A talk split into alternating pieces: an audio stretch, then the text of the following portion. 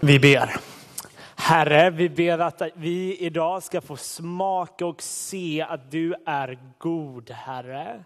Att du är trofast, Herre. Vi ber att du ska avslöja mörkrets gärningar, Herre, och komma med ditt ljus, Herre. Komma med din ande och därmed komma med din frihet, Herre. Så låt oss idag få smaka och träda in mer i denna frihet som du har kallat oss till. I ditt namn ber vi. Amen. Gott. Ehm, förra veckan så predikade jag om andlig kamp som jag ska fortsätta med. Men jag predikade ur Efesierbrevet kapitel 6 där Paulus skriver om eh, Herrens röstning.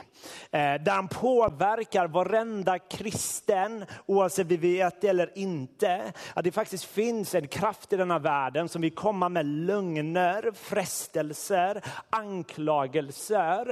Eh, för att vi ska göra beslut som är skadliga. Men Gud har besegrat dessa makter. Och vi talade om att Gud bjöd in oss att vandra och leva med hans röstning, med sanning, med, med eh, tillit till Gud. Att vi ska hämta styrka från han som är långt mycket mäktigare än han som är i världen. Dagens text får vi en berättelse av vad Paulus talade om. Vi får kött på benen. Här får vi upptäcka hur Jesus själv förkroppsligar denna röstning. Där han själv konfronterar djävulen. Så det jag vill att vi ska uppmanas till idag är att vi ska lära oss att se att Jesus litar helt på sin fader och han följer helt ledningen av den heliga ande. Och han triumferar helt och hållet över djävulen. Så vi vill lära oss av Jesus i denna berättelsen, eh, för jag tror att det hjälper oss i, vår, i vårt liv. För när man hör dessa frestelser kan man först känna att de är lite konstiga. Jag vet inte om ni är som mig, men jag har aldrig frestats att göra sten till bröd. Det är liksom, jag vet inte om det är bara sån jag är lagd, men det är annorlunda för mig. Så en bemärkelse så är det här väldigt specifika frestelser som är unika för Jesus. Men jag tror vi kommer även se att de här är universella i en annan bemärkelse och att de talar till oss i våra liv. Så det här sker i kapitel 4. Precis innan i kapitel 4 så har Jesus döpts. Och faderns röst har deklarerat över Jesus, detta är min son, min älskade. Och det är nu Jesus verksamhet sätts igång. Jesus har haft 30 relativt tysta år. Han har väntat tills denna dagen då hans verksamhet sätts igång. Och det första han gör efter fadern har deklarerat att han är hans utvalde är att han går ut till öknen ledd av anden helt ensam för att fasta i 40 dagar och prövas av djävulen. Det är en märklig första incident i Jesu verksamhet. Men jag tror bara stor liksom deklaration av Gud som säger det här är mitt barn, han ska göra saker. Efter en stor seger så kan det komma motstånd som vill sätta stopp för vad som sker. Och en berättelse som jag tror denna berättelse vill att vi ska ha i bakhuvudet är en annan frestelseberättelse. Den första. Första Mosebok kapitel 3 så är samma djävul närvarande när han ska fresta Adam och Eva att de ska tvivla på Guds ord. Adam och Eva de var i en trädgård fylld med liv, men Jesus är i en öken fylld med död. Adam och Eva har varandra, Jesus är helt ensam. Adam och Eva får äta av alla av träden förutom av ett träd. Jesus får inte äta något i huvud taget. Jesus omständigheter är mycket tuffare. Men han kommer besegra djävulen där Adam och Eva misslyckades. Så den första frestelsen är Första frestelsen är frestelsen att inte förtrösta på Guds kärlek och att han ska förse. Så djävulen säger, om du är Guds son så befall att de här stenarna blir bröd. Noterar ni vad han säger? Om du är Guds son. Gud hade precis deklarerat, det här är min son, min älskade son. Och det första djävulen gör är att ifrågasätta, har Gud verkligen sagt? Stämmer det han säger? Är han värd att lita på? Om han älskar dig, varför låter han det här ske i ditt liv? Om han verkligen älskar dig, varför tillåter han dig inte göra det här och det här? Djävulen vill att vi inte ska tro att Gud är att lita på och att han vill vårt bästa och att han är god. Och det är vad Adam och Eva fick höra. Så djävulen ber Jesus att äta på samma sätt som han sa till Adam och Eva att de skulle äta. Som om att Gud håller undan någonting de behövde. De behövde någonting mer. I sin självständighet behöver de ta tag i detta för att kunna leva på riktigt. Han vill att de ska tvivla på Guds kärlek och att Gud kommer förse med allt de behöver. Alla frestelser är att se Gud som en rival och inte som sin fader. Allt handlar om identitet. Djävulen vill ifrågasätta vår identitet, vilka vi är i Kristus, vad han har sagt om oss. Och han vill ifrågasätta Guds kärlek, att han verkligen är vår fader. Djävulen lurade Adam och Eva att Gud är deras rival, inte deras fader som vill deras bästa. Och han försökte lura dem att Gud försöker hålla undan något de behöver. Men Jesus svarar genom att citera femte Mosebok. Människan lever inte bara av bröd utan av varje ord som utgår från Guds mun. Jesus vilja är att följa och lita på Gud i alla omständigheter. Han vet att mat är viktigt, vi behöver äta. Men Jesus säger att det finns något som är mer ovärderligt. Det är därför han ber oss att från tid till tid att fasta. För när vi fastar så lär vi oss att annat än, det finns någonting annat än mat som är mer viktigt, som är mer centralt för vårt liv. Guds ord, hans liv, hans löften, vem han är, ger liv på ett sätt som inte mat kan. Att man hellre egentligen vill dö med en hungrig mage, än, eh, med, en mätt, eh, med en hungrig mage och med en mättad själ än en utsvulten själ och en mättad mage. Så jag må inte vara frestad att göra sten till bröd, men jag är ständigt frestad av att tänka att Gud inte kommer förse. Att Gud inte är i kontroll. Att Gud inte kommer ge vad jag faktiskt behöver. Och Jesus visar ett annat sätt att vara i denna världen som litar på att Gud kommer förse oavsett vad omständigheterna är. Att vi inte behöver vara oroliga om vi söker honom först. Sök riket först. Sök honom före din karriär, sök honom före äktenskap, sök honom före blivande partner. Sök honom först och han kommer ge allt du behöver. Han kommer förse. Och djävulen kommer alltid vilja säga nej, du behöver ta det här i egna händer. Du behöver vara självständig. Men det är en lögn. För fadern älskar ge goda gåvor till sina barn.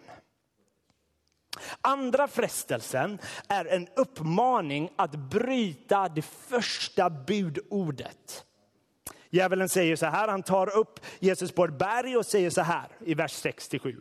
Dig ska jag ge all denna makt och deras härlighet, för den är överlämnad åt eh, eh, han, de kollar på alla riken i världen och så säger han så här, dig ska jag ge all denna makt och deras härlighet, för den är överlämnad åt mig och jag ger den till vem jag vill, så om du tillber mig blir allt ditt.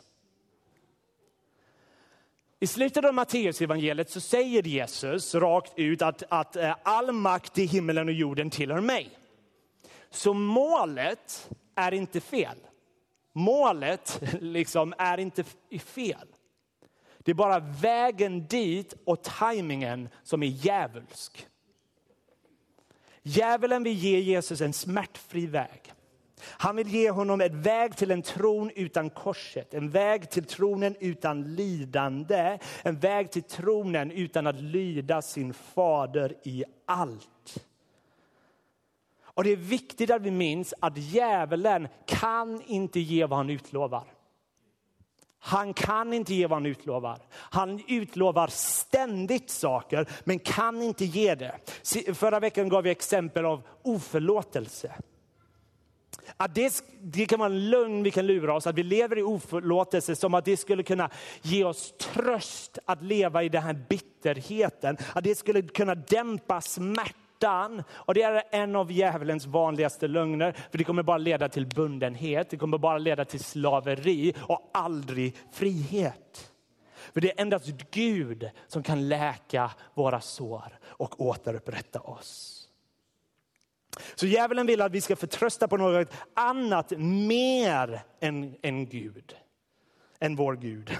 Att vi ska finna vår hopp och tröst primärt i någonting annat. Han vill distrahera oss från vårt hopp.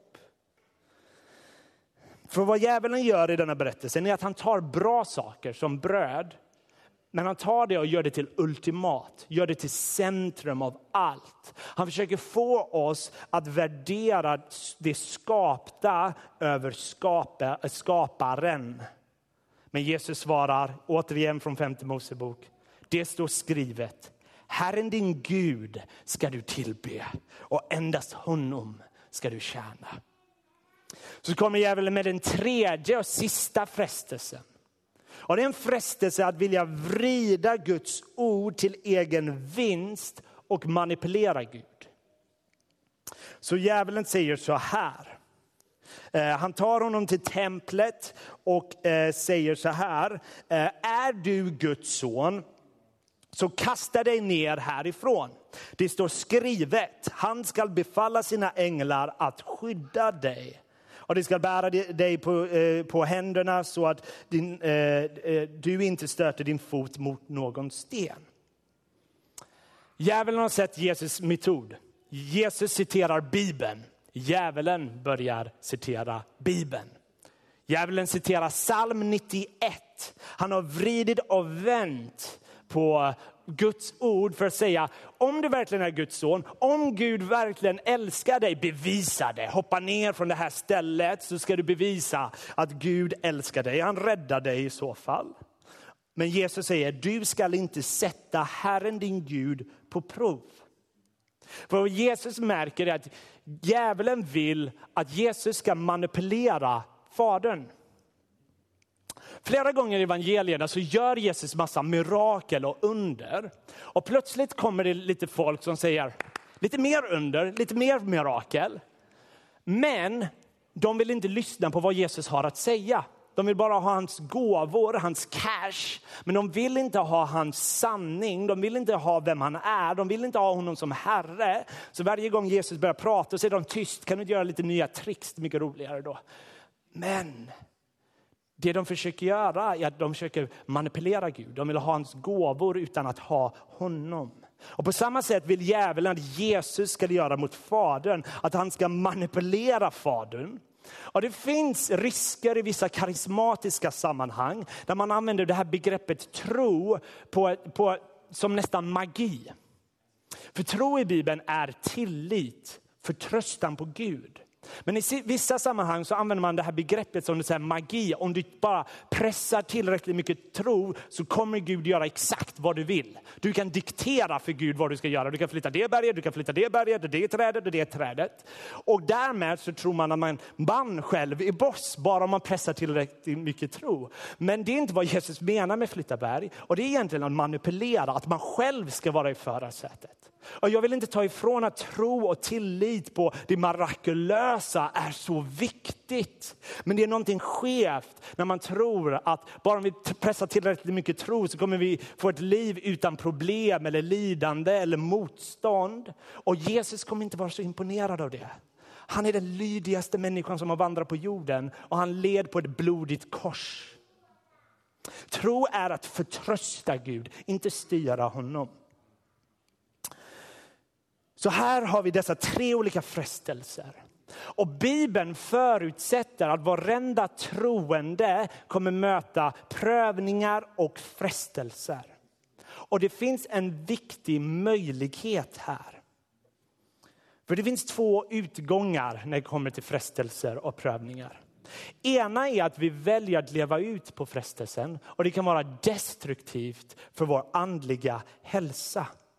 Men Samtidigt så finns det möjligheten att när vi lär oss att lita på Gud och hämta styrka från honom så vi kan motstå dessa frestelser, så finns det en möjlighet att börja träda in i ännu större frihet och fribodighet. Att vi börjar känna ännu mer glädje i Gud, för vi börjar släppa taget om allt vi trodde vi inte kunde leva utan. Och vi lägger det mer och mer i Guds händer, för vi litar på att han kommer förse.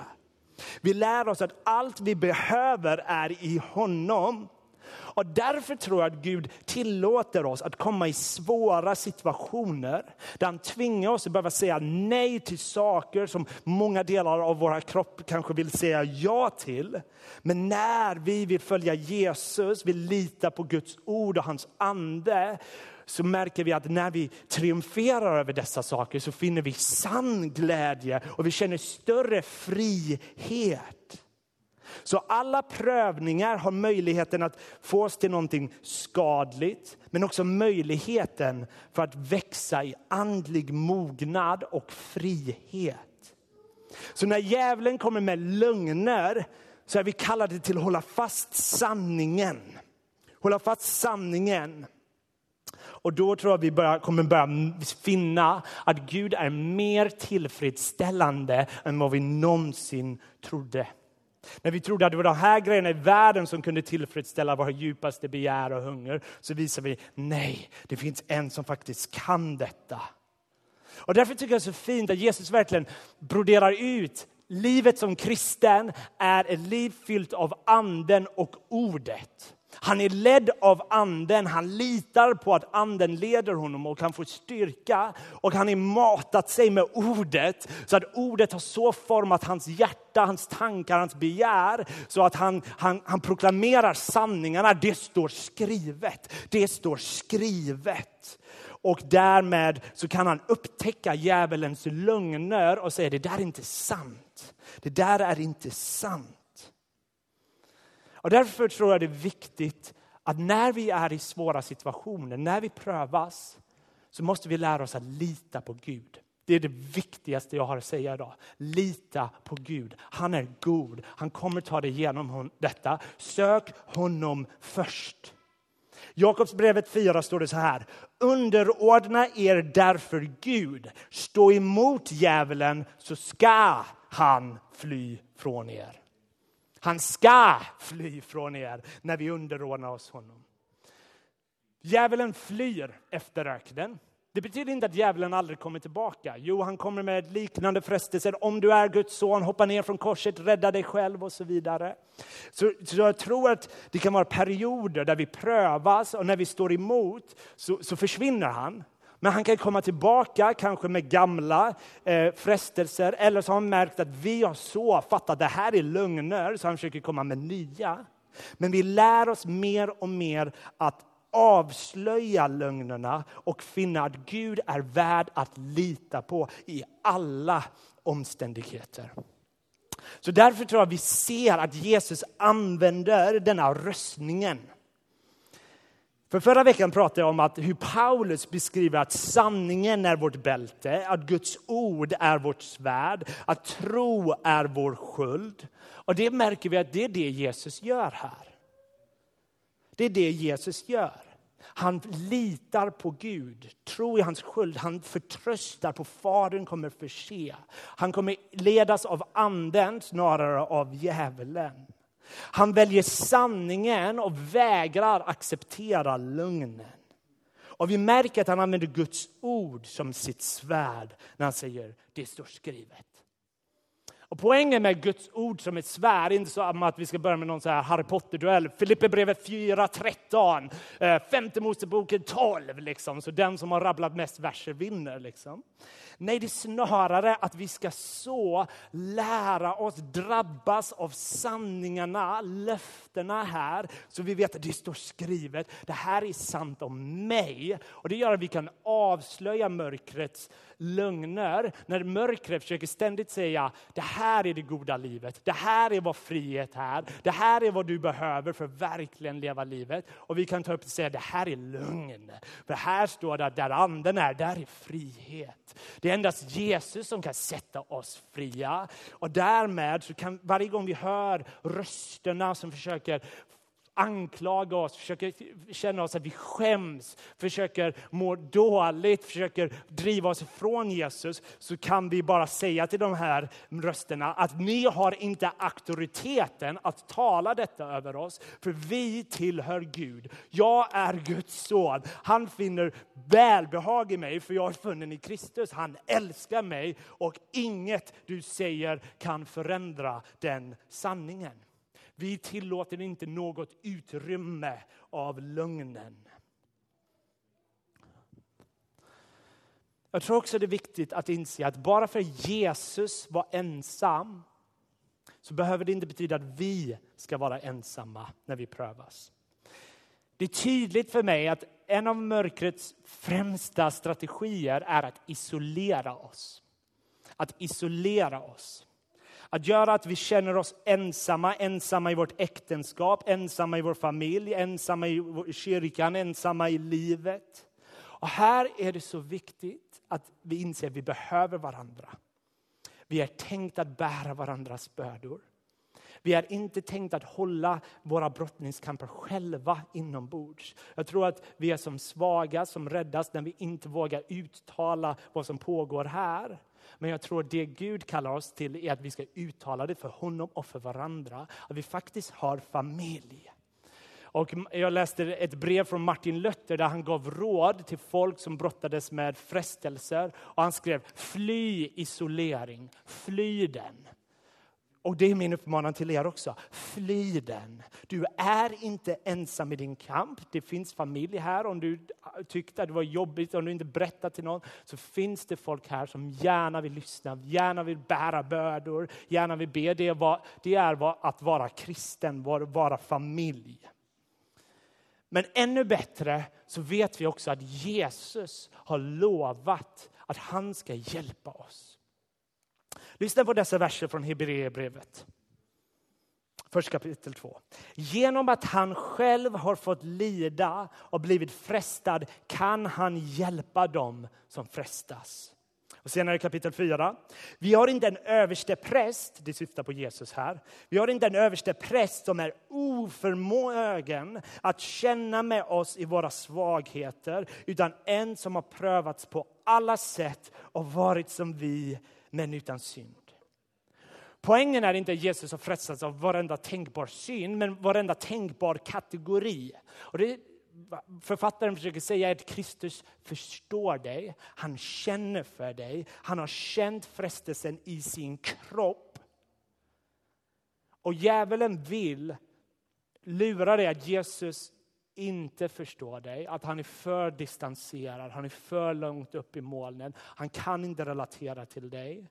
Och därmed så vill han att du inte ska fly till honom, att du inte ska lita på honom. Och därmed att du ska känna skam istället. Och därmed att du väljer att fly honom.